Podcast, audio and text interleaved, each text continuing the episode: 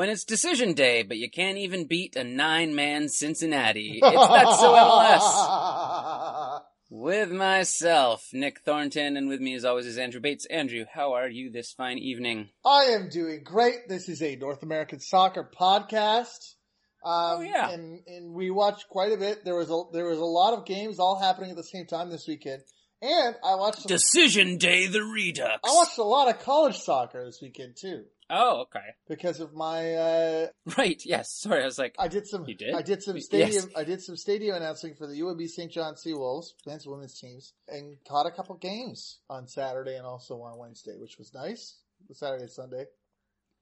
when you definitely watch too much soccer, yeah, absolutely. just driving around the city in your van, being like, any games going on? Let me at him. I just need to see one more I just see game. one more game, but yeah, it was good. It was good. Yeah, so I must have seen, in addition to the attempt that I made to watch three games at once, uh, which, which didn't pan out the way I wanted to because apparently my uh, my internet is a thousand years old. Uh, the the internet cable in this apartment. um, Well, that's that's about the same streaming speed as DAZN anyway. So well, that was the that was the biggest thing that that, and I don't know if they ever addressed it, but it was like, um, this is supposed to be the out of market. I let me preface by saying this: I whined constantly about this on decision day, and it's probably not that major. I probably took a little bit out of the enjoyment for myself, trying to, um, like really squeeze out that third conce- third concurrent game stream happening, and and I probably spent too much time refreshing and opening windows and new tabs trying to make that work. So I, it was it's a little bit on me, but also my DAZN it's a little bit on DAZN for only playing three of the games. a my DAZN payment came out that morning, so I was just thinking about it. That it was like Yeah. that, that there were ten games. TSN was playing seven, or sorry, TSN was playing three of them, and DAZN was streaming two games live, not including um, Portland San Jose, which is the only game with playoff comp, like one of the few games with playoff implications, where two playoff teams were playing each other. They didn't have that. Yeah. And they had like I think two or three more games that they advertised as being on available on demand at eleven. Um, and I don't know if it's because they have you know also NFL had a lot of concurrent streams at that time, uh, but they were also showing darts live. So I have no idea if they had a technical limitation that prevented them from offering more. But if you followed their Twitter account, people were roasting them left, right, and center. Um, and, and the thing that I enjoy that that united uh that united everybody is that there were so many people of different teams. And he, every Seattle fans are Seattle fans are mad at him. Portland fans in uh, located in Canada are mad at them. Just just all kinds of people wondering, you know, if you if you if people are expecting this to be a service, and I'm not one of the people that usually complains about DAZN because I don't mind that they exist as a service. I don't mind that they keep getting rights, but it's Yeah. expensive, and it, I would like it, to work. It is. Well, and and that's just the thing, and the number. That's why I finally got rid of it too, is because the number of times you go to boot up games and you spend half the time refreshing the stream. Um, a TSN was worse. I'll give them that. but yeah, it ceases to be a, a really high quality streamer. But however, there was an awful lot of soccer going on on Decision Day Part Two. yes, this is Um, truly not deciding a hell of a lot, but certainly some things came into shape, and uh, we have our playoff brackets now. it's it's interesting. You know, uh, I think that that our discussion last week, to a certain degree, is wondering if teams are in form heading into it, and certainly the into the playoffs, and certainly in the last week, you would love to see teams um, really make their stamp on it. But outside of the couple people, outside of the couple franchises that did have something to gain or to lose, either in terms of hosting a, home playoff game or um, or qualifying for the playoffs or not. This almost felt like more of a of a goodbye to the teams that were not in the playoffs.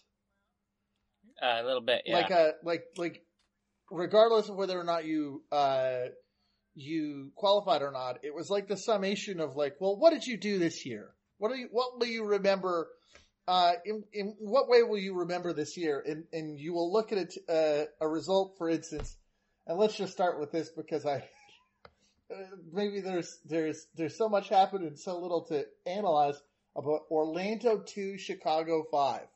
Two teams that are, Mhm. two teams that are not in the playoffs and just Yeah. defending awfully.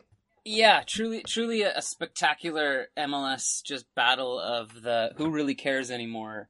Uh, I mean, I'll say this: I like uh, Tesho's first goal to kick things off. Um, you know, that I think that was his tenth goal for the year, which I was yep. surprised to hear he had gotten that many. So I think that's a pretty, I mean, that's as high of a return as Orlando's had out of uh, a true striker in a while.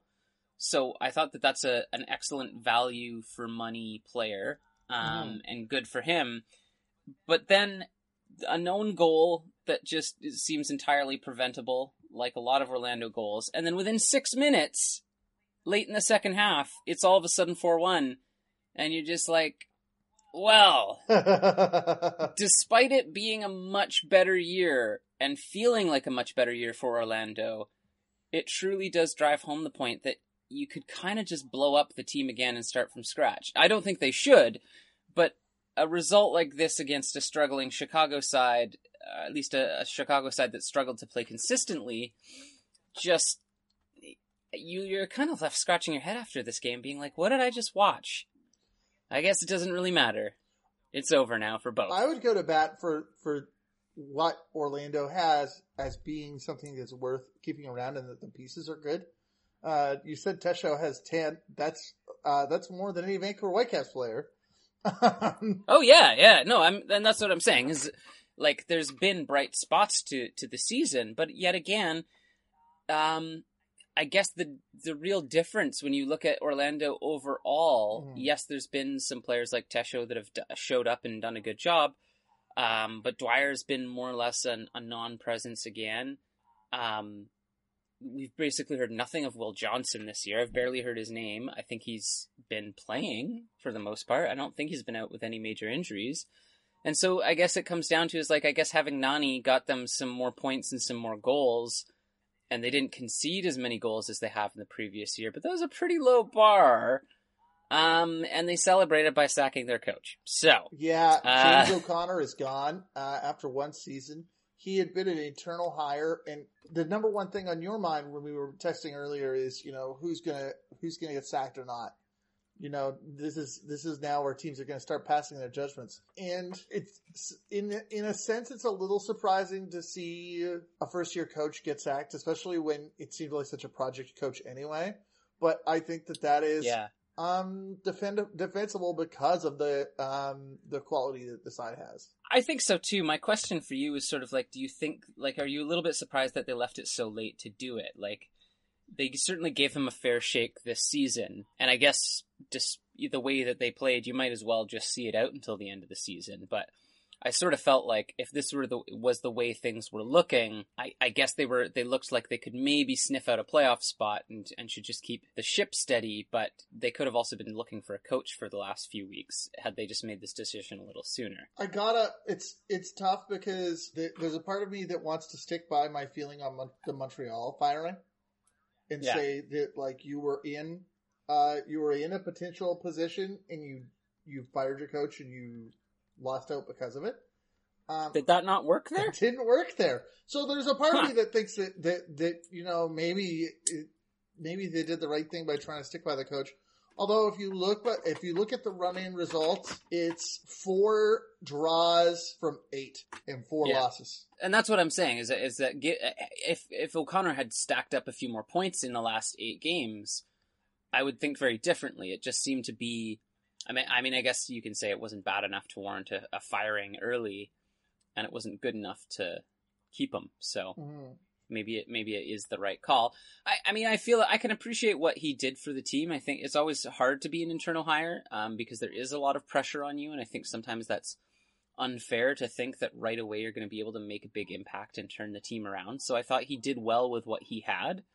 I wouldn't be surprised if we hear his name again in MLS because I think he did try to instill some good principles in the team. Yeah. For me, this is still a team that really needs to focus on spreading that money out more around the, the field. And they've made some good um, decisions in terms of getting themselves an experienced MLS goalkeeper who, uh, in um, Brian Rowe, who had a good season overall. Um, and defensively, certainly tighten things up a little bit, but in terms of a spine of the team, um, I, I, think it, we can just safely say now that just getting an am- amazing world class caliber, older international DP is not necessarily going to get you to the playoffs. Um, it's going to win you some matches, yes. But at what point does Orlando finally give up on this and go, why not just get two players half of Nani's caliber for a whole lot less money and get like a really good center mid who can distribute the ball a little better and keep the team in a good holding defensive shape. I have a hot take as to as to how you accomplish this. Hit me with it. Trade Sacha Question. Yeah. I I mean a year ago I would have said you're insane, but his his quality, his his service has really dropped off. Um and and I don't I don't want to say his best playing days are behind him, but I, I think you're you're probably right there. If they move him on, um, because I believe he's uh, somewhere around seven or eight hundred thousand a year, and he only started fourteen. cap space. And he only started fourteen games. Yeah. Um, which which that's that's just like you say, cap space. Yeah. Yeah, and in, in, in New York, he he had such a good role there, sitting really deep with um, Felipe, I believe quite a bit um, and really playing ball distributor, but I think he was being asked to do kind of too much in Orlando. Um, and and we just saw that maybe he's a, as great as he has been in MLS. He, um, he he really is a player that's not maybe the most versatile. Um, another uh, of the Eastern Conference results was what I think is a, a, result that was, I think, wider than the scoreline suggests. Um, New York City 2-1 Philadelphia. Mm-hmm. I thought that, um, that Philadelphia didn't look like they had a lot going on here. They, they have looked rough in the weeks leading, uh, up to decision day. And the, I think that they, um, they didn't do, even though they scored on a penalty late, I don't know that they did a lot to inspire you if those two, those two teams met, uh, in the postseason. I definitely agree. Um, the thing for me about this one is like, yeah, I agree. Philly wasn't at their levels. They haven't been at their levels for a number of weeks, as you said. Um, this game kicks off with just some brilliant, lively passing play from New York City FC that they've done so well all season. But they're passing like they're playing in the 85th minute, in the fifth minute, and just sort of dribble around Philadelphia while Philly's still sort of warming up and go up one nothing and then there's just a really unfortunate own goal um, that just comes off of like there's Philly's got all the players marked, and I think it comes off Montero's head. Yeah, and just chips over Blake, and then New York City has a handful of chances throughout the rest of the game, and Philly does, you know, they get themselves back in it with a penalty, but still don't really look like there's much fight in it. And I think they were they were lucky that New York City wasn't able to do more damage here. So I don't know. I guess you could call it a fair result given the caliber and the form of these two teams. Regardless of how e- either played, a two-one result seems what you would expect. Um, that makes sense. But still, major questions over Philadelphia. They're going to be facing DC United in the first round, and I'm you know, I was all about Philly for most of the season, but I really am struggling to see what the uh, what the plan is for the playoffs um, because they haven't had quite all their best players on the field at the same time or clicking at the same time in some time. I wanted to say before we, we moved off that I loved the uh, the Philadelphia player Fabian scores, and then him and Sean Johnson tries to. I almost thought there was going to be a, a card or something. Is Sean Johnson refuses to hand him the ball in like extra time. which Yeah. he wants it, and he he basically reaches behind and tries to swat it away, and then there's a little bit of a tete-a-tete. But the goalkeeper never has a leg to stand on with something like that, No. do they? No, I don't think so. I don't know what Johnson's playing at there besides time wasting, and then he gets in Fabian's face. Um, the other note I just had here is, I mean, I'm I'm not, I don't want to body shame, but does Marco Fabian just look a touch out of shape? I don't know. Like, I just- don't know. Just a little, a little hefty, a little hefty. Let me look no? here. Let me look. I, I've got to see. I've got to see some I mean, evidence he's- to make this choice. he's a stocky guy, so I, I I get that he's he's doesn't have the sort of slim profile of every MLS player, but I just had a couple points where I was like, I mean, he looks like he's been enjoying himself some Philly cheesesteaks. Maybe that's just me being harsh on the DPS. I would say. No, he looks. Oh no, this is a picture of Bedoya. Never mind. I'm, oh, I still. okay, I see what you're saying. Well, I see yeah. what you're- I'm seeing one now. I see what you're saying. Um, good news Like for not- Philadelphia is you had you had said that they're coming up against DC United in the in the first round. That is not correct. Um, they are playing a team that also is heading Oh. into the first round with some I mis- uh, New York Red Bulls. bracket. The good news for them, The good that perhaps the only sadder the only sadder uh, team in the Eastern Conference heading into the play, the only sadder playoff team is New York Red Bulls, who somehow got swamped three nothing by Montreal at Stade Saputo. Yeah, and I think there's more to this one here, um, and it's unfortunate because the Red Bulls just needed something. Truly, they just needed 11 players to show up and kick the ball around for 90 minutes and not concede a goal, and that would have been a massive improvement for them. Um, it did, however, take them, I believe, uh, 13 hours or something to fly from New York to Montreal Oh, I didn't know that.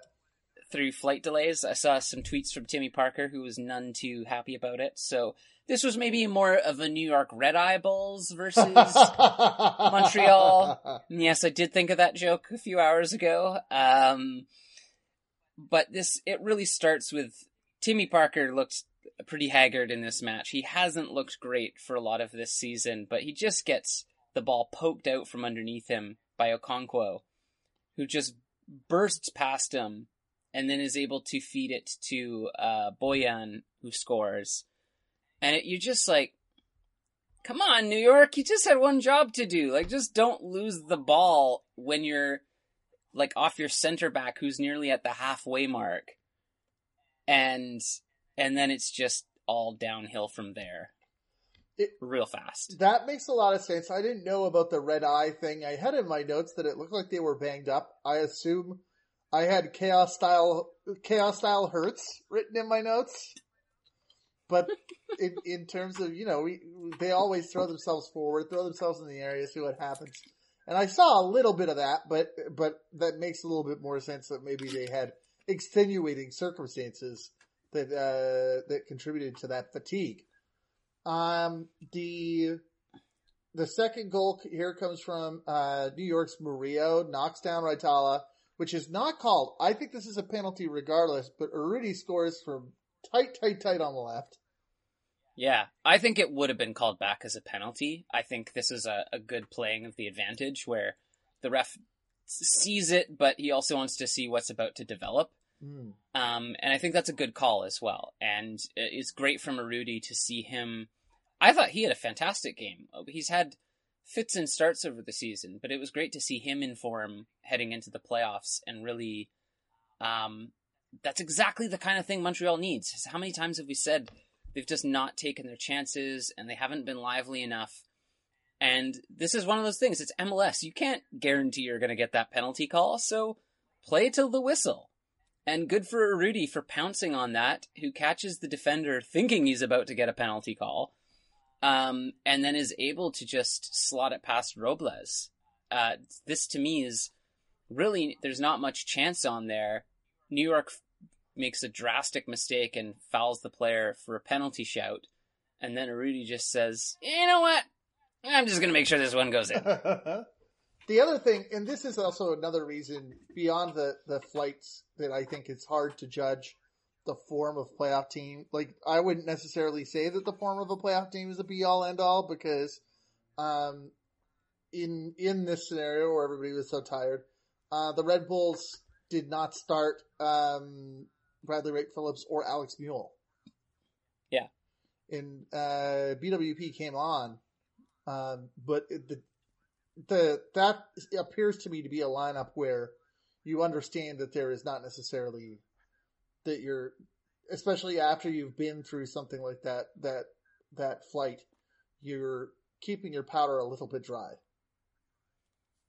for sure. And i think that that could be at play here for sure is wanting to to rest some key players and knowing that you're you're safely in the playoffs but you want to have a good game um not knowing who you'll be facing next. So maybe that's the right idea here. I think overall uh, it, this has been a really disappointing season for aaron long and tim parker and most of New York's defense. And even though they rested some key players, for me, they haven't had a full, healthy, clicking lineup since like March. mm-hmm. So I, I really, even if they're able to play, I mean, we know what, how dangerous Royer can be by himself on a pitch.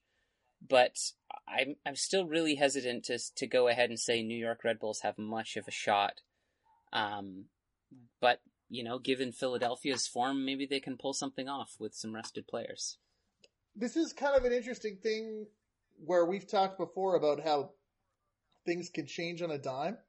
And for these two teams that are in that situation, um, this is this is potentially the dime. Somebody's got to win this game. Yeah. and these are Yeah. two teams that, that that could really use that boost. Um, and Philadelphia's playing at home. The the team that did not do itself uh, any favors on the form table heading into the their matchup is New England, who went Mm-hmm. to Atlanta. It's it's it's mysterious how these things work out sometimes. That New England, Atlanta will host New England, and they play uh, just weeks earlier in the same stadium. Yeah, it's it's very bizarre. Um, and it's I don't know how you feel about it. I feel it's it's still kind of hard to call this one of exactly how things will shake out. True. However, I wouldn't be entirely surprised if it shakes out something like this. That, for me, ultimately, for New England, as good as they have been under Bruce Arena, um, and with the addition of Boo, of Bo, is it Boo or Bo? Why do I keep mixing that up? Gustavo Bo. Uh, yes. Gustavo Bo, thank you. And um, as good as Penilla's been, who scores in this game, uh, as good as Carlos Gil has been, um, they just really haven't consistently looked much like much of a playoff team, have they? Like they they look about where they ended up in the table, and not much better than that. And this game for me was sort of an example of that, where I was like, this is New England playing maybe not quite to their levels, but given the strength of their opponent, I'm like, I don't know how much more like gears New England has to go here that they can exploit in the playoffs. They had this weird the the the season has almost entirely been these um these cycles for them where they started Mhm. they started with that awful record that ended up with the um the coach uh, being fired um Brad Friedel where it was like what uh 12 12 games with two wins and two draws and then Yeah. you know the the turnaround starts and they have this this this charmed run of I want to say it's uh, 11, uh, 11 games with no losses and four draws, where they can they can only do they can only do right. They've they've they've added you know these uh, these seven wins, and then in the the third the final third of the season has been all draws. Yeah. where they've they've recorded you know six draws and three losses and two wins. So it's like there's the momentum. There's times this season where we've seen them be able to be that playoff team that you mentioned, but Mhm. it just hasn't been for the last two months. no, and they really have looked like a sixth or seventh seed playoff team rather than anything much higher than that. Which is better than how they started.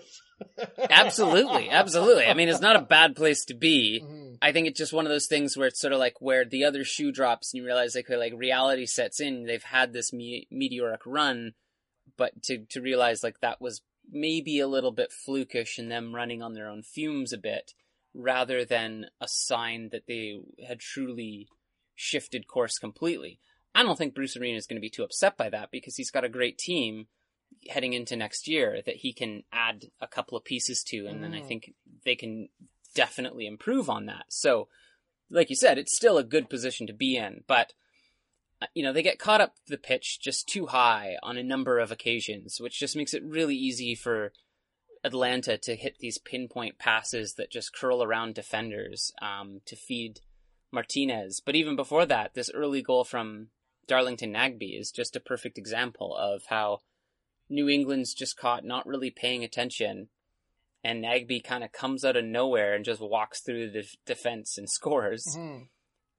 However, you know, the new England 2.0 version has Penilla break, and a couple of minutes later they're tied at 1 1. So you think, okay, maybe there is something to this game. And the credit, the credit there, I would say, goes to both Penilla for his run. Oh, it's not said who, it's not said who served him, but the the the ball that that springs him, he's standing Yeah. at half. He's standing just just inside the the New England. He's standing just inside the Atlanta half. And the but the ball comes like I gotta think like from the from ten yards away from the New England goal. It's a Yeah. it's like a long, long, long ball forward that that creates this opportunity. Yeah.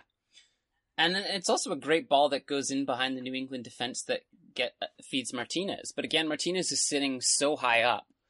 Um, and I really think the defenders are playing fast and loose here and, and maybe not respecting his pace and ability enough. And they're just caught too far high up the pitch. And once Martinez breaks, he's onside. He's got the defense easily beat and he scores. He almost gets another one doing basically the same play as well. Um, this goal from Julian Gressel, though, who had a, just a barnstormer of a game, Gress- and this this smash from Gressel to me is just like, all right, buddy, it's going in. You don't need to hit it that hard. Like we get it, but whoo, a howitzer. He looks like he's having such a good time. And also it's like he's the one who swung in that ball for Martinez. So I always Yeah. love that that that they have that uh, dynamic this season where it's like I'll I'll get one for you, you send one to me. I'll get one for you, you send one to me. Yeah, and it's it's it shows the quality of uh, Atlanta's side in that they, when they when they're playing well, they do play with so much swagger and ability. And as you say, like Julian Gressel looks like he's having fun from about the fifteenth minute on, and that's what you want. That's that's a team that's going to win you an MLS Cup again Mm.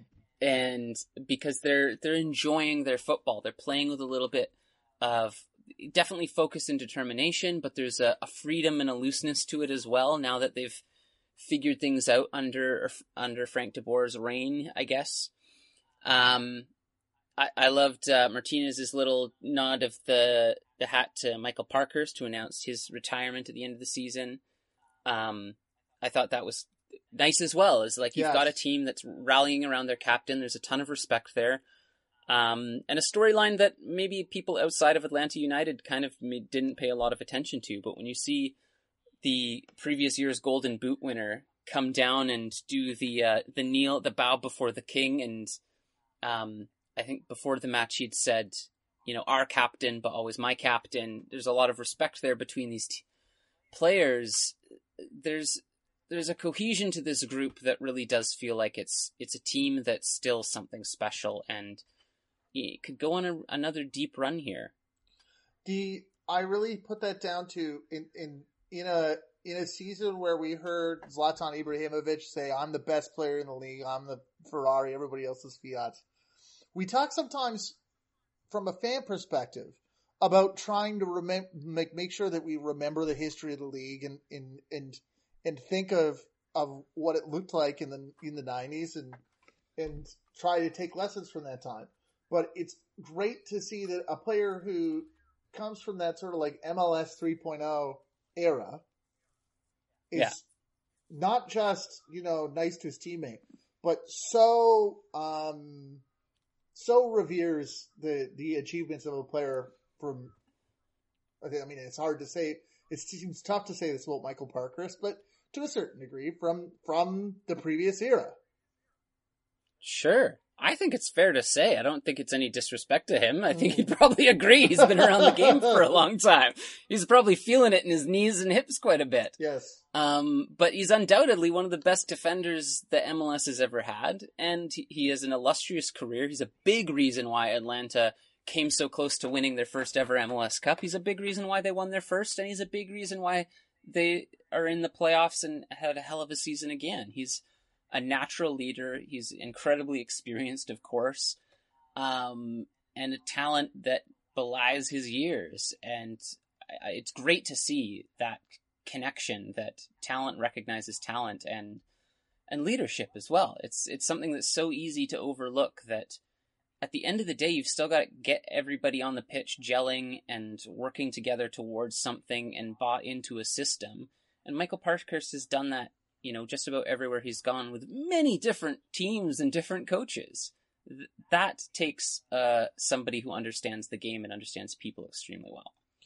the final uh, match in the Eastern Conference, and I want to say that it's there's almost a, a we talked about this last week, not ready for the regular season to be over, but the way that the Eastern Conference and the Western Conference kind of split up for the last two weekends has this also kind of has this elegiac quality where where it seems like we're all getting hushed, waiting for something to happen. Um, it's like it's like the season before a series finale or a, a season finale in a TV show or sorry, the episode before a season finale in a TV show, where it's like we're moving pieces into place here, and everybody is starting. Everybody's starting to get lined up. The last Eastern Conference game is Toronto FC New England, where TFC win one nothing and secure a home playoff position. Yeah, I mean, well, the, you are slightly wrong because we missed one other Eastern Conference game, but it was oh, it was the last game played. I think. oh, that's right. That's right. about That's right. What Columbus. am I not thinking? Columbus. We um What am I thinking? Yeah, DC we, and we, Cincy. we have not The touched game where nothing happened. Yeah. How could you forget? How could I forget? well, we talked. Maybe we talked about it at the top. But yes, you're right. This let's, but let's let's talk about let's talk about TFC first here because this game for me is first of all there's a little bit more at stake here. Mhm. Um, and I thought that overall Columbus, like, they had their chances. Uh, Kamara certainly looking like a piece that could fit really well for them, but maybe it's just coming in a little bit too late to have much of an impact. yeah. Um, and Toronto really has a few points in this game where it really looks they're, like they're gonna make a mess of things and cough things up, and it's really through some splendid goalkeeping that they keep themselves in it. Yes. Um, actually, some good goalkeeping from both sides, but it's just one of those games where you feel like something's got to happen, and you see. I mean, Pozuelo just goes, "Not on my watch. There will be a goal today," and just embarrasses the goalkeeper by uh, pumping a uh, a fairly short range free kick over the wall and in. Um, but otherwise, not a ton in this game, and, and one that I don't know how it leaves you feeling about these two clubs, but I feel pretty disappointed in both of them. it's tough to say with Toronto, who I think um, are actually kind of looking pretty good. Obviously, a one nothing is not the most commanding win, and, and they had to they had to labor to achieve it. Um, but Pozuelo looks great. Um, Jozy Altidore is missing the uh, the U.S. Canada game coming up, uh, and Mm. and the team U.S. the U.S. men's national team didn't announce what his injury was because they said we'll leave that to the club. Um, I wonder if it's the magical nine day injury. hmm Yeah, I mean, I'm not at this point to say Jozy Altidore is injured. I mean, he could be missing his head. That doesn't mean he's going to be out for more than a week. So, Yes, I mean, I guess you could say like Toronto did finish fourth. They clinched a playoff spot, so they'll be going into things, um, I guess, reasonably fresh. All the teams get a bit of a break, so Altidore has time to do his Altidore magic and heal. hmm But overall, I feel like this is Toronto really kind of I'm glad they won this game because they were limping across the finish line, but I was hoping for more from Columbus to, to give a little bit more of an account for themselves. And it definitely seemed like they just didn't get used to the new system, didn't get the right players in at the right times until kind of too late. I think overall, the planning for Zach Steffen leaving just didn't seem to really pan out the way they'd hoped, and Right. it really seemed to cause them some just mentality duress. Um, even though their goalkeeper has been good overall. Um, so it, it, I guess, I guess all I'm trying to say is it's good for Toronto to get a win going into the playoffs. They'll be facing DC United. Out of the two of those, you have to think Toronto's been playing the better football. So, um, but they're two pretty evenly matched teams. Well, I mean, in, in, even if it's uh, adjacent to them, DC United has one of the most talked about players in, in world football this week. Also true. the, I mean, to a certain degree, you know, um, he's been something that we talk. Wayne Rooney has been something that we talk about a lot in, in terms of, um, will will he be able to sort of have that commanding performance in in what will be his his final games with the team, um, to sort of prove almost a sense that it was.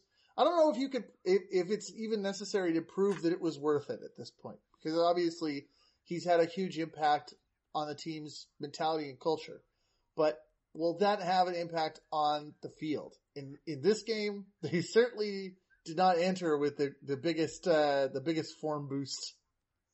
No. No, I mean, and the players that you want to see performing have have certainly been better. I mean, the DC game, if we're switching to that, I don't think you can say too much about this other than like just get your body over the ball and try to get one at least on frame instead of 10 yards over the top of the net. Um, And Rooney wasn't there. I should mention he was suspended. But if but Yeah. but the overall questions about form remain. Yeah, and uh, I think you know Arriola's come into form at a good time. Um, This was the I- Ulises Segura game, yes, in which he had his, he had a uh, he tries to you know he gets a, a shot in off of Nick Hagglund's back, but it hits the post. Uh, the the is it a double red card? Yeah. There's a double red card for Cincinnati, and I think in the 30th minute or somewhere around there, they get two players sent off. Um, one for just a really bad challenge, and then another one for uh, hands to the neck, face, or Hands to the neck, counts to the neck. You can't do that. You get sent off, and and facial extremities. I mean, two pretty clear red cards. and it's Lamah, Um, who I think that's not the first time for him this season. No, and also I believe shortly thereafter had his rights waived by the team, so he will not be returning next season. Really, that's fast. Uh, I didn't know that. Yeah, I think I think that's the case. I'll have to double check. A few players uh, were announced that they have not had their options picked up um, and have been waived after this game. I actually think this is a pretty good game from Cincinnati. Yeah. To be two two players down for the better part of sixty minutes, really have almost nothing offensively to put into this game, and they're just defending for an hour. Um, I I would have to say it's a little frustrating for old Jans there that the they haven't been defending this good for since he's arrived. That's true. I mean, uh, Ah, Segura love it. Segura scores and has a goal uh, disallowed for offside. So Right. that's as close. So he had so he had really the the the three tool the three tool game. Um, but you're right. It's like I'm I'm trying to pull up the the Cincy record here, and it's just like the what's been interesting about them compared to other teams that have been bottom of the league is that there's been flashes of positivity in ways you know they they they drew out their last three games so they went the, the team you know in that in that bad position um went kind of is un, undefeated in three winless in Mhm. winless in four but undefeated in three um and so they've been trying to sort of you're right that they've been able to get the results, and and certainly through July and August, it's not like they could have tur- really turned things around in any material kind of way. But as the project as the project continues, I'm trying to turn the team around and, and get a better year this year. You certainly look at some of these these one fives and three ones and three one uh, four ones that they had it uh, in late August, early September, I think I definitely Mhm. I, I definitely agree with you that it's like, wait, where was this then? Yeah, yeah. So, and it, uh, sorry, just pulling up the five players here that had their um that had their options declined. It's Corben Bone, who I think scored the first Cincinnati goal for MLS, I believe. Um, Justin Hoyte is out. Roland Lamah is out. Ledesma and McLaughlin are had their options declined, but they're still negotiating with the team. So it looks like Emmanuel Ledesma may come back. That one seems to me like, considering his form and what he's given to the club, you have to think that they'd pick that option up. But Ledesma will Um, in, in Ledesma will stay in the league for sure. If they if they don't if they don't sign him, he or not will stay in the league. But it's like if they don't sign him, somebody's going to snap him up. That's not going to be a. Uh, that's a that's going to be a quick pick from somebody else. yeah, for sure, he's he's a player that you don't really want to leave unprotected as well. So Mm. um, you think you, you have to think that one will pan out. And then Victor Uyoya Ulloa is also out. Um, he's out of contract anyway, but um, This Yeah, this really it- seems to me like a coach who who has been has a head start on figuring out who they want to who, who they want to get gone. Absolutely, and to to leave with something to say about Cincinnati, because in truth, we I mean we haven't had all that much to talk about with them for the better part of uh, the last few months. Is I think that next season's going to be great for them. I think that they do have some really valuable pieces in their roster. I think that um, the new coach has obviously been able to get more out of the squad. There still remains big question marks for me around certain players that just never quite turned up. And what do you do about a player like Fernando Adi that is still under contract but just doesn't seem interested in playing football? And also, you have to think there's probably not a ton of MLS clubs really chomping at the bit for his services either. Um, but it's an expensive piece to be carrying that's that ha- has not turned up in the way they needed him to this season, either professionally or just in terms of his goal scoring ability.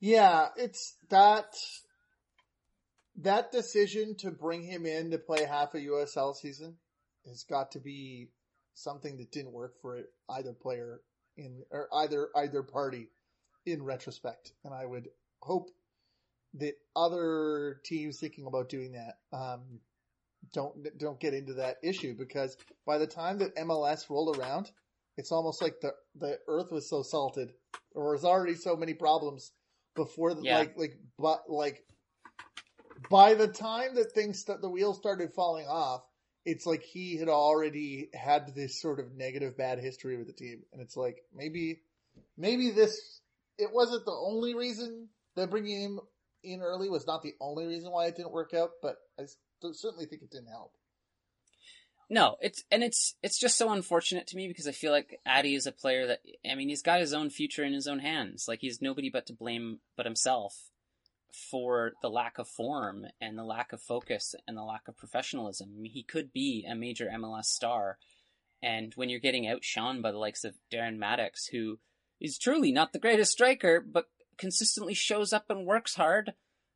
You know, that's what matters in MLS. Doesn't mm. you just we can't say it enough is you can have the great pedigree, you can have the swag and you can have the the speed and ability, but if you're not focused and you're not going to work hard, you're not going to get the minutes and you're not going to get the chances. And and the the striker situation in Cincinnati to me is a, such a perfect example of that. How Darren Mattocks has quietly put in his work, and yeah, he's missed some golden opportunities, but he's also had, I believe, he scored more goals than Fernando Adi. the in this let us let us bid goodbye to the Eastern Conference and move to the Western Conference. Let's do it. Um, Get out of here. The let's start. I guess it it at what would be the the the headline in, in the history 33 34 35 goals for carlos vela Yeah. Was it his birthday or something? Because this game was ridiculous. Even for LAFC playing Colorado, these two first goals, nobody has any business scoring those. The first one is, I mean, you just, how many times do you need to watch him and to be like, maybe somebody step up and don't give him that much space to just essentially take a free kick from a dead ball and just curls this amazing hit into the goal and you just gotta be like I mean he's the best. Who's better than Carlos Vela this season? Nobody. Um and then he's gotta follow it up with a bicycle kick. like just get out of here. Get out of here, Vela. He You show off. he shattered Josef Martinez's record. Um, great, great showing for uh, L.A. Uh, a golden boot, a golden boot winner himself, Kei Kamara, uh, gets the lone goal for Colorado. Um, in what I believe would have been Tim Howard's uh, last game. Did he play? He must have played. Yeah. Yeah, he he did play, so it was Howard's last game. the uh, in the the song song for for Tim Howard. Um, but this was a this was an LAFC showcase, and uh, Sure was. that third goal is just kind of like a you know a running a running play with Walker Walker Zimmerman and Vela.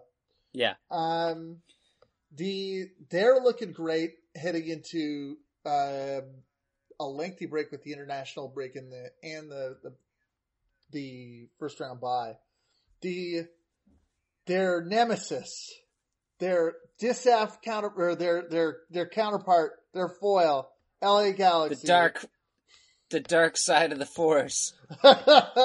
had a uh, a much more frustrating day because you know um, Hey, what happened? Zlatan scores. Zlatan scores first, and that puts him what on thirty. At that point, it's thirty and thirty-two. So, Mhm. yeah, stranger things have happened, including uh, in terms of of of the idea that he could somehow score twice, um, and and maybe try to hop Vela.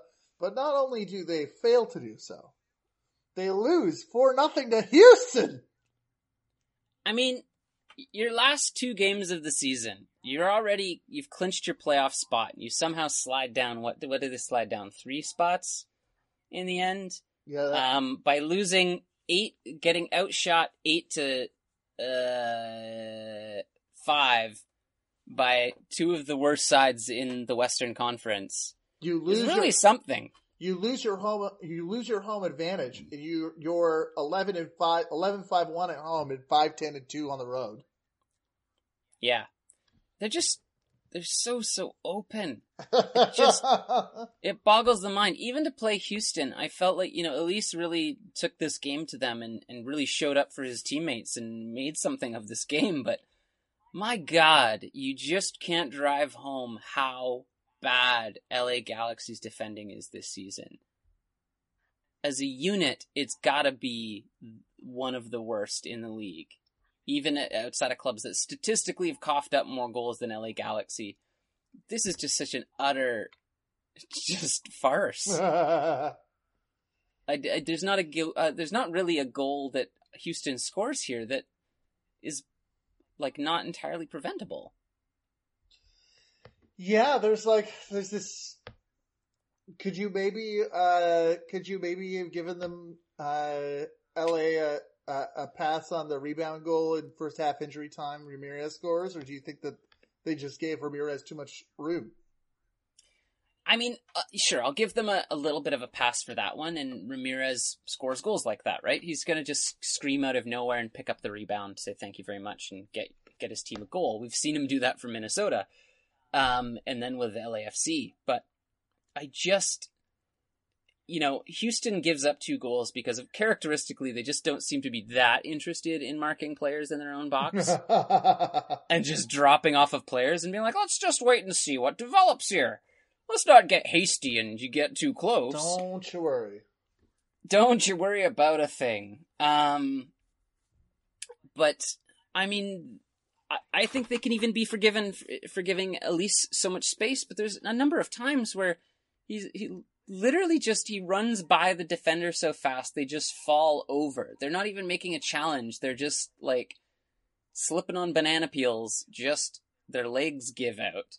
Um, and Houston, you know, Elis is basic, basically able, on one play able to basically dribble just down the goal line through two defenders. There's nothing on, and he's able to put the ball into the box to an unmarked player, and they score again. It's just. I, I Zlatan seems none too happy with his teammates. There's only one way that LA advances, and it could just happen because they're going to be facing Minnesota. And as good as Minnesota have been, and we'll get to them in a second, I do think Minnesota can beat LA Galaxy. I mean, Vancouver Whitecaps could beat LA Galaxy, Minnesota can beat LA Galaxy. But you have to think if they somehow beat Minnesota and they end up against LAFC, statistically, the odds are in Galaxy's favor. now, which is wild. They do have to get past Minnesota. The the one the other do, reason that I would give the other reason why I would give them uh the other reason why I would give them any uh, amount of a chance. I don't think we really have taken the time to take stock of how good Cristian Pavon is. Um, it's true. With, it's true. With all this talk of you know is is Vela better or is Zlatan better? Uh, Pavon may be better than Zlatan. Yeah. Um, well, and, and Zlatan seems very happy to let Pavon do his thing as well. They play very well together. Yes. Maybe, maybe, and we've maybe only now. seen glimpses. You could say that now, like, like Pavon may not be better than like career Zlatan, but, and, and certainly he doesn't do the same things.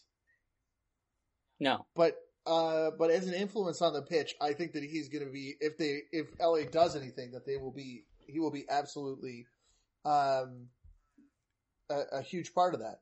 Now we can talk a little bit about Minnesota because here's the here's the thing, and and you're absolutely right that the the second round LA Trafico in the in the uh, in the playoffs would be wild, and LA Galaxy kind of have the edge in that a little bit in terms of the the results in the in the season. But there is in I mentioned LA having a, a 11 wins at home and 10 losses on the road. Well, there's another team that has a record that's a little bit like that, and that's Minnesota, who has only lost once at home this whole year, although they lose on the road all the time. Yeah. Um, and so that's that's certainly not an easy place to go and play. Certainly, I would assume not in the playoffs. But things are kept interesting here because Minnesota, I thought, had a, a bit of an easier task against um, a Seattle side that who knows what Seattle you're going to get from week to week this season, or, um, especially this late in the season. And there's not much in this game aside from a just completely unmarked Roman Torres header in. Um, Ethan Finlay has a has a pretty good chance. He strips a defender and almost equalizes, but clatters it off the post. But other than that, there really wasn't much showing from Minnesota in this game, which I was really surprised by. It's true that the week after goal scoring marvel Michael Boxall, uh, yeah, scored. You had you had so much you had so much you know uh, going on from throughout the throughout the pitch. I mean, ultimately, that I think it is interesting that you don't see I you did not see a lot for there from Minnesota at all, except from the individual effort from Finlay. And, and as good as Finlay is, you're going to need to see more, and you're going to need to see players like Jan Gregus and and Darwin Quintero step up, and they may do so. And I think they'll be motivated to do so against LA Galaxy. If there's not a fire underneath Quintero right now, I don't know what's going to motivate him. I mean, he's mm. really sort of fallen off in the latter part of the season, so I, you you expect more here out of them, but once again, Seattle Sounders. What is their this this their seventh consecutive season in the playoffs? Um, looking pretty good, and you have to think going in against a Dallas that's been all over the map. Um, they, they're going to be ready to to take things on another wild ride here. They'll have home. They'll have home field advantage, and uh, up until the the conference semifinal. They will. Um, they will be facing a Dallas side that will be pretty happy with this week's performance because uh, they were able to squeak six goals to the good against uh, Sporting Kansas City side. Uh, I mean, this is just a real woof of a game from SKC. However, I don't think Peter Vermes can be blamed for playing a very young side, and this to me is an exhibition match. He's just trying to get a look at some of his players for next season. Um, there's really not any contest to this game at any point, and they don't waste any time because Pomykal scores right off the bat. Uh... And there's just nothing else from Sporting Kansas City outside of a couple of half chances. Um, it's unfortunate for Dallas that none of their fans came to watch this game, but um, overall, Dallas is heading into a pretty good position in the playoffs. Um, they'll be happy that they got a nice, tidy win and got some different goal scorers going. I still got to think Seattle beats them pretty easily to to advance, but we'll see. Could be interesting. That's another one. Looking at their records, where you have a team with uh, ten or more home wins and 10 or more away losses. Um, yeah. The and we've seen uh, we've seen FC Dallas look anemic on the road, so so that's something yeah. they're going to have to figure out. And ultimately, um, this is one thing that I wanted to talk about with this the weird the weird atmosphere of of Portland. Uh, were in in the only truly other than Dallas Dallas winning, you know, we I'll, I'll, say that Portland was the only really competitive game, but really Dallas doing what we have wanted them to do all season and t- really just comprehensively taking their chances, making it no doubt. They they have the kind of dominant performance that we are always, you know, sort of hoping to see from them. Um, cuts off any further speculation of really, I think, like it doesn't it doesn't it cuts off the the Colorados of the world. Um, mm-hmm. But so that was the mo- the most important, I think, from a playoff perspective. But also Portland, San Jose, and Portland is the one that takes this. But there's almost now that we have our new playoff format where there's no um, paired ties. There's almost an elegiac quality to this three-one win that you're seeing your uh, you're seeing your your departing armies off. Um, mm-hmm and and the Portland fans won't see him again for the rest of the year. Uh, do you now that we're here? We've had all year to think about it, but now that we're here, do you kind of regret that, or do you think that you know if you if you felt strongly about having a home playoff game, you should have placed higher? Yeah, I I think you just said it there. Like Portland has had a, a mare of a season. They've been very fortunate, and I mean, through their own hard work, have been able to get in. I thought this was overall a pretty dominant performance against San Jose, who had a really disappointing end to their season. Um, with I think this was their sixth straight loss, or maybe seventh. Um, Wondo was able to get them one back and save them some blushes, but um, San Jose just looks very, again very easily beat in their own box, completely out of sorts. Almeyda did confirm he'll be with back with the club next season, so that's great news for them. Um, that they'll be keeping their coach, but I think Portland just. Sorry, go ahead. Let Let's just let's just actually confirm that though, because we love him. I love him. This his his system has been the biggest conversation. Um, but do we after they they missed the playoffs after having looked so great at, at, at stretches of the season, um, do we think that like this is ultimately a great performance by Almeyda or like you know great work by Almeyda this season and that we want to see him back, or is it rough to have seen it all sort of fall apart late? I mean, it's certainly rough. I don't know that it's fair to say it's completely fallen apart. I think that there were pieces missing early on from this side, and that has played out in the latter part of the season as it did in the first part of the season. The difference is they found a way to score goals and play together as a team.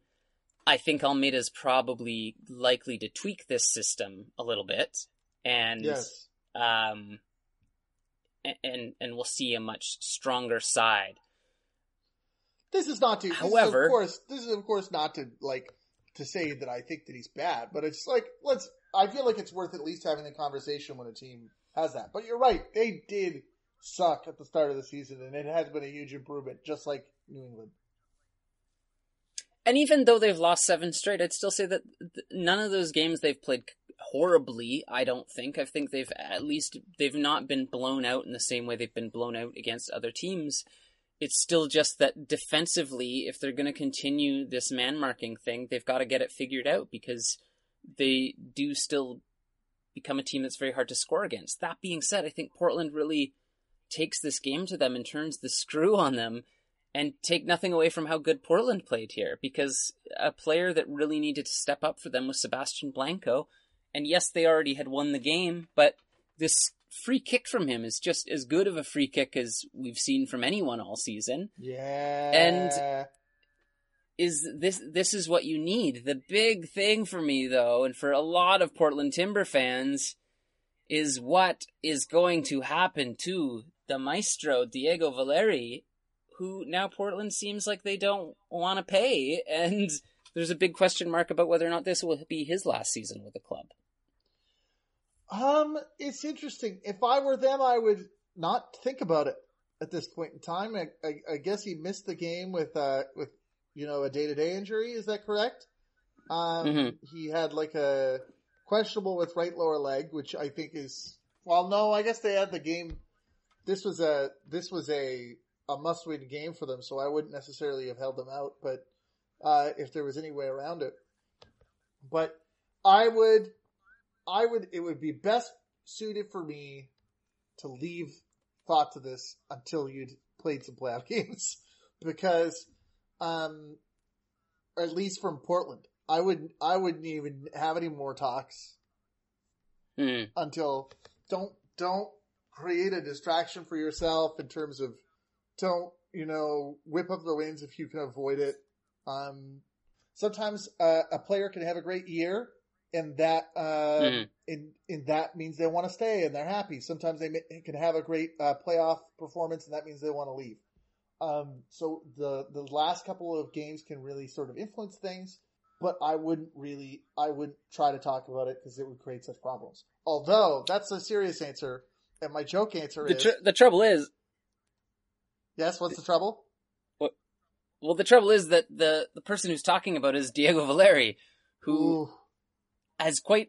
I mean, I you know I always feel kind of weirdly about players discussing openly their contract situations, but um, especially at a time like this where it is a bit of a distraction for the club. But I think he's right to be like, have I not earned this to just get paid what I'm worth? Um, yeah, that would be such a mistake. And certainly, like, because you know, the fans are on his side, and it, maybe that's all. I'm sure it's all part of his nego- his contract negotiations, um, because it's really only going to be the owners that are have any question marks over whether or not they do think he's earned that and want to pay him hit. And the reality of the MLS system is it's very hard to make those decisions because it's not that he hasn't earned it; it's that if he has a year where there's more injuries and doesn't have the same production rate, it's not that he's not worth it. It's that that money can't go anywhere else. And you're stuck paying a lot for a player who's going to have some fantastic goals and be a great leader. But we've seen MLS sides that have been too sentimental about that and suffered because of it. I don't think that's the case here, but I can see the reasoning behind kind of wondering do we really want to go ahead and pay a multi-million dollar contract to a player that's in their twilight who still performs but you know again is not not uh totally immune to injuries? Because i think that you talk about teams that weren't sentimental about it. Because of the acquisition that toronto made i think that you mm-hmm. can only look at i don't know what how that worked on the other end but Pozuelo has had such a good season Mm-hmm. Uh, and, For sure. And and I don't again I don't know if Giovinco has scored you know bucket loads of goals where he is, um, but they this was a this was a a a team that bet on the idea that they weren't going to be getting that produ- uh, production probably, or that they should be they should look elsewhere for that production, and they found a player that that could provide in a sense that same sort of role on the team. So that would be where I would look at with Portland. If you Hmm. if you move on from Valeri, does do you have a player in mind that could step in and fill that gap right away? You better. Um, the uh, the the joke answer I was going to say. Mhm. I was I was saying my my serious answer is don't talk about it if you're if you're Portland. Try to try not to talk about it as little as possible. Uh, the joke answer is who needs Diego Valeri when you have Larrys Mabiala, who Ooh, indeed. who has Great goal.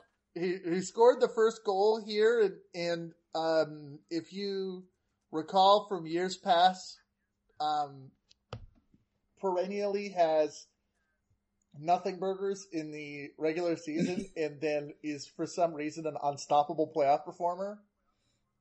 Yeah. and uh, it it seems like that might be happening again.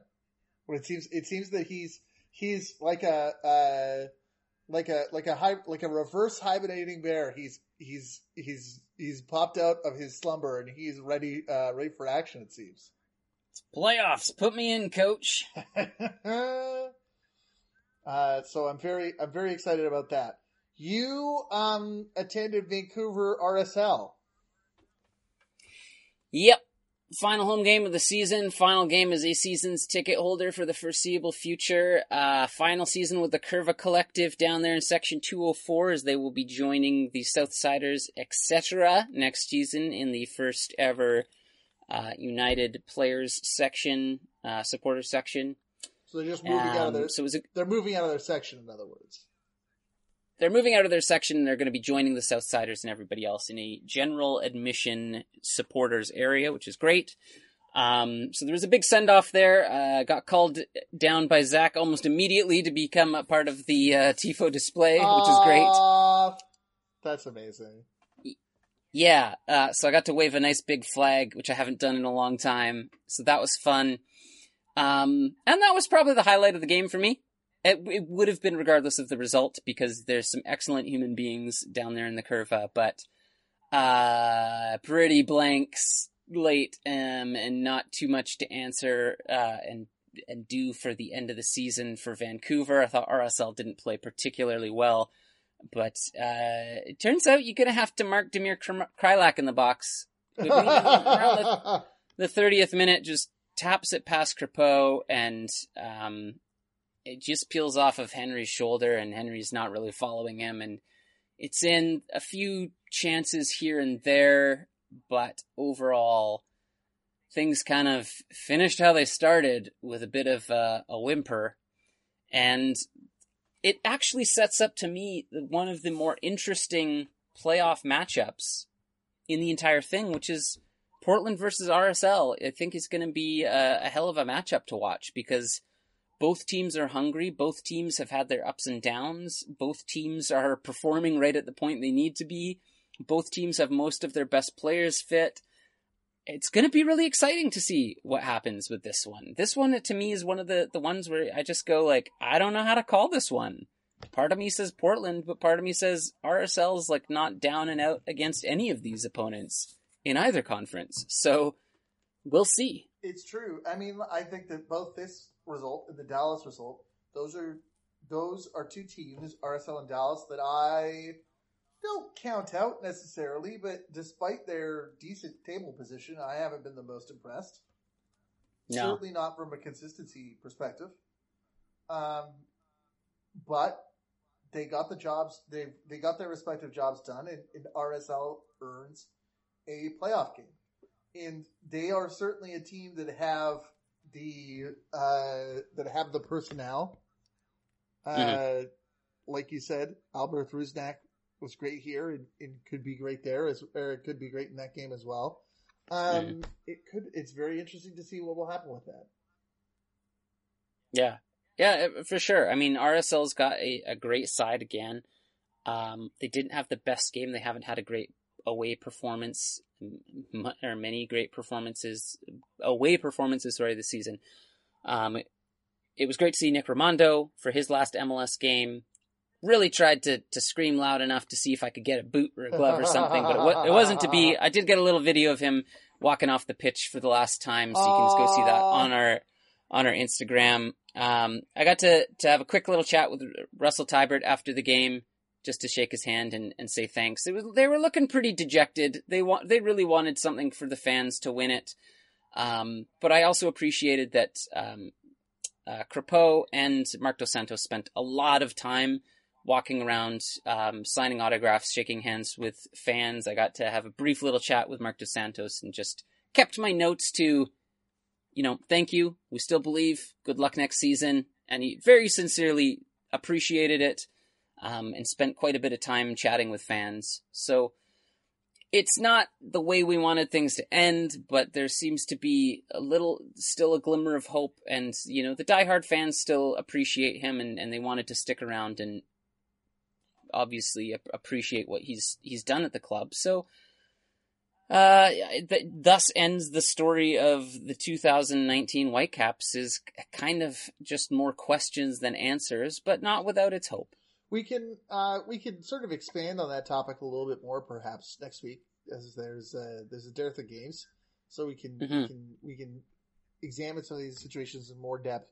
But with the in this the last performance of these 2019 Whitecaps, what would you look at as being one of sort of the the positive surprises or or or one of the team's best assets or uh, uh, uh, positive things going forward to next year? What would you what? And this doesn't have to be necessarily a specific player, but what would you protect about what we currently have? I do think they have a good core group of players that if they are given better counterparts, they'll do well at, with. Mhm. Um, for me, they've got a fairly reasonable spine of the team. I still want to see a, a, an acquisition of uh, a, a true defensive mid that's got some size and bulk and is able to hit some hard tackles, but also connect plays.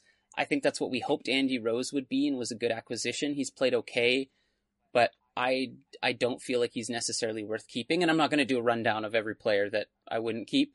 I think the back line is, despite the number of goals we've given up, is pretty close to something good. I don't imagine Henry or Cornelius will be going too far. Um, Godoy's seem to have his value and will probably be coming back. So there's there's lots of really core pieces there. Um, there's going to be a tremendous amount of offensive rollover, you have to think, and you keep hearing Marc Dos Santos say, I just need to be really focused on a player of a certain type of profile that's going to fit MLS. And I can't help but feel that's just code for bigger, faster, stronger. Um, there just needs to be more size on this team. And truly, we've just been outmuscled on a lot of plays and places in the park where we've got good players. You see a player like Chirinos out there who's got talent, um, as Venuto did, as Bangoura did, but they're just too small to really make an impact against big, bulking MLS defenders. And uh, that for me is really an area that I, I think protect the core, the especially the defensive core, because if you put some better players in front of them, I think they're going to be a little bit more at ease and, and play more to their levels. And obviously the attacking pieces, but um, other than that, it's we need the big boys, big boys, please. And we've talked a little bit about how the addition of a, it, even if he's not necessarily the largest player Tosaint Ricketts, has influenced the team just being able to play physically. Um, Yep. The this is the first half of when in their in their season ticket renewal drive when they said you get till till January. If you renew now, you can cancel in January if you're not happy with what we've done. Well, the on-field product did definitely not improve during No. the course of the season, and so now it's all up to that that bet that they're trying to make with people really comes down to how what what they can do now. And you mentioned Marc Dos Santos's uh, you know targets. There was this weird hullabaloo that came out of you know them saying the Whitecaps have you know there was a report that says I've, I'm hearing reports the Whitecaps have their target selected and they the ownership are willing to back it, and then it turns out that that target was Olivier Giroud of Chelsea, who it's not coming. Yeah.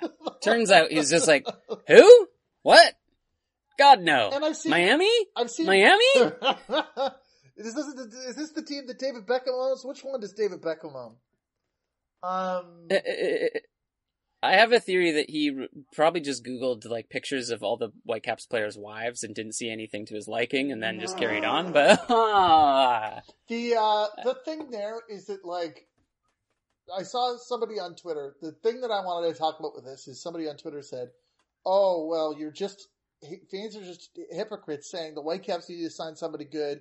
And then it, then they're linked with Giroud, and it's like, oh well, now no, they need to keep their their their things their thinking reasonable. I don't think that those are are contradictory opinions because we're not saying that the Whitecaps shouldn't sign a big player. And certainly, if Olivier Giroud wanted to to arrive, why not? go for it. Absolutely. The point is, is that the onus is on them to come up with something impressive, and you know you can name the best player. Not, not that Giroud is one of the best players in the world, but you could name any top European forward that you could think of and draw them up on your your chalkboard. Um, Sure. And that doesn't necessarily mean that you're going to get that player. In I'm not saying the Whitecaps need to keep their, you know, that the, they need to not be ambitious. They need to be ambitious, but to imagine that you can sign a player that you can't is not ambition. No, and I, I mean, I guess where do you come out on this of saying like, I mean, I guess they tried. We don't even really know how much truth there is to this one, I suppose, but it seems like there's some weight to it, or it traveled fast anyway. But I mean, for me, it's like, well, it's it's maybe just again like, is that really what we need? Be in terms of, again, the Whitecaps problem. Yes, it has been not spending money, but it's also been not spending money wisely. And a player like Olivier Giroud is going to cost you as much as a Josef Martinez. I'd rather have the Josef Martinez. So, like, it, it, I get, I get it. I get it. I do. Um, I, I certainly think, you know, Carlos Vela is a comparable player, um, in terms of his European output. So sure. Um, it makes sense. Similar ages. It just, you really have to think that I mean Marc Dos Santos says he wants his lineup kind of figured out by December. He wants his, his key players in by then. Um who knows? Who knows? Silly season is upon us. like you said, if Giroud wants to come play White- for the Whitecaps, fine. The problem is he doesn't. And not a lot of players of that stature will. And I I'd rather see us go after targets that are like more likely to come to the club, winnable players, than just go balls out spending an un, an insane amount of money for a player that is just like, what? Okay, yeah, whatever, I'll come to your club. And not do much, right? Like we just did that with Montero. Like we need somebody who who's going to come and work hard for the club and not treat this like a paradise vacation. And I'm not sure that Giroud really fits that bill, despite his ability to score goals at this point in his career, I mean, the guy's looking to pad his retirement fund, and I'm I'm quite fine with him moving along to a, another club and us looking for, again, maybe a player that's 25, 26, maybe a little bit more of an unknown entity who's going to come in with some pace and power and really make a name for themselves in MLS. I'd much rather that player. I don't know if our scouting is going to get it for us. In terms of news around the league, Bastian Schweinsteiger has retired and will be uh, uh, ending his career in Chicago. Mm-hmm. It's an interesting thing where I think that he really helped turn that team around. Uh, I don't know if we are guilty of judging a, a big player like that with by did they win a, a, title when they were out here? Certainly, if if DC don't, that's something people are going to talk about with Rooney.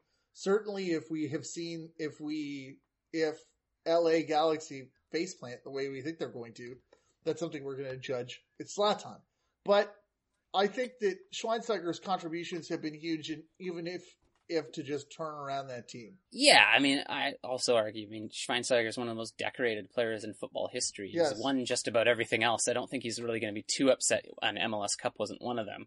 Um, I think I think he's probably okay with the World Cup and Champions League cups, but Yes. He's a competitor. He'll be disappointed that he didn't go out on a higher note for sure. It's uh, undoubted he had that big impact on them and and the team and their mentality. Maybe just that when they really needed a boost to be more aspirational, he he was able to provide it. And for a player like that to go and play center back for a string of games and not complain once about it, at least not openly, mm-hmm. uh, sa- says everything about what he's willing to do to to make a team a good team. And so for that, I think Chicago is always going to thank him. He's he's never once sat on his laurels in, in Chicago. He's always come out and put on a, a, a performance and played to his levels. It was a bit of a weird news week because at the same time as Basti's retiring, they also finalized that uh, Chicago will be moving to Soldier Field and, and having a fancy stadium to play in next year. So it's sort of a, a bittersweet ending to things, I suppose. But I, I also respect that Schweinsteiger really wanted to leave this until like the last week or two and not make his retirement a big news item to distract his team and, and just sort of quietly, respectfully nod and say thank you and I'll be on my way now. Yeah. Goodbye, uh, goodbye, Basti. May the may the, the, the Chicago Fire will have to win the World Cup without you. Um, it'll be interesting to see the stadium. The biggest thing I always think of when I see something like this is is this feature that I tweeted about that Pablo Maurer wrote for the Athletic about mm-hmm. Philadelphia mm-hmm. in in the fact that they had all these promises that they wanted to make about the you know to the the smaller town where their stadium is located. Um, the locals don't really feel that those promises have been delivered on in any way, and as they are trying to. I guess the team has bought the waterfront area around the stadium, but people are talking about the idea that they will follow Chicago in trying to find a, sp- a, a space in the city proper, mm-hmm. which is just it signals one of the things I said when I talked about it was this uh, the halting nature of MLS development priorities where. 10 years ago, everybody was being told they absolutely had to have a soccer specific stadium no matter where they put it, and they all got put in the exurbs and now the league's decided that actually you don't need intimate stadiums that are your own. You could totally just go back and play in the same NFL stadiums that you ran away from a decade ago. You um, could play on a baseball field, a cricket pitch, public park, whatever. In in but the the saddest image in it, and I honestly think that this is this is not in any way my vision for soccer, is this idea that that you have an area that is economically challenged and you have police basically safeguarding a bunch of people who drive in or or you know are conveyed in that uh to have like a good time and party and, and the the image that they they they paint is people literally sit like like on the outside looking in yeah of of this big gleaming stadium and like just having these different lives. I that is not my vision for soccer at all, and I really think that a stadium needs to involve the community around it, which is yeah. generally why downtown stadiums are a good idea. It's just that leaving you now leave behind all of these soccer specific stadiums that yeah. you built. You convince people to build in cases with taxpayer money.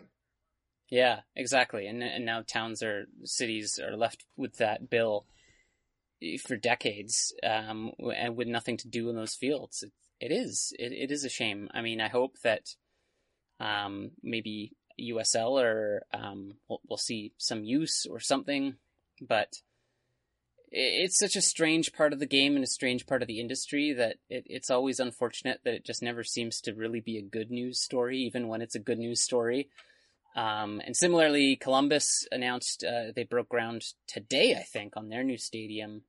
Um, mm-hmm. And kind of a, like a similar story there. So it's an interesting one. That that'd actually be one of the sort of off-season stories I'd like to take a little bit more of a deep dive into. Is some of this the the stadium histories. I mean, you've done a good job of highlighting these things up as they've become topical, but I'd be I'd be interested to to learn a little bit more and go a little bit deeper with it because it feels like we're just sort of barreling ahead with a, a new era of MLS. But as you said, there, it's not like you just can't leave the past in the past and forget about it um, because you leave these monstros- monstrosity of stadiums in these derelict areas. Although it was pointed out, you know, somebody was like, and soccer will leave SeatGeek Stadium, and NWSL fans say, "Hey, there's a playoff game this weekend, or not this weekend. There's a Yeah. there's a playoff game in two weeks, you jerks." Yeah, yeah, yeah, yeah. Um, as uh, it, and that is the the last piece of MLS news before I actually mention the NWSL. Have you heard this note that um, Ignacio Piatti is said to be unhappy that Montreal has triggered uh, the team option in in the, in his uh, to to keep him around for another year? I've heard rumblings, yeah, and I think he was supposed to be available for media coverage this week, and and some mysteriously was not, even though it had sounded like he was going to be staying with the club, but didn't want to talk to the media. So we'll we'll have to watch that story develop. Yeah, I guess he was maybe. Yeah, we'll we'll see a little bit more. Obviously, he's a great player for the the, the club, but hopefully, we've seen club options. Vancouver fans have seen club options go bad before No, in terms of Camilo. Uh, what? What? Who? Who's that? Never In- heard of him. In the meantime, I've got my I've got my list of October soccer schedule uh, dates. Uh, this weekend is the final week of NWSL games Mhm. with um, North Carolina playing Sky Blue, Orlando playing Seattle, uh, Utah playing Houston, and Portland playing Washington. This game being being key to determine who will go to face the Red Stars on October 20th uh, in the semifinal. Whether or not it's still going to be Portland, Portland, I think with the form that Seattle has, Portland definitely has to win that game if they don't want to face North Carolina in the first round, which they probably don't. Mhm. Mhm. That's the big that's the big thing this weekend.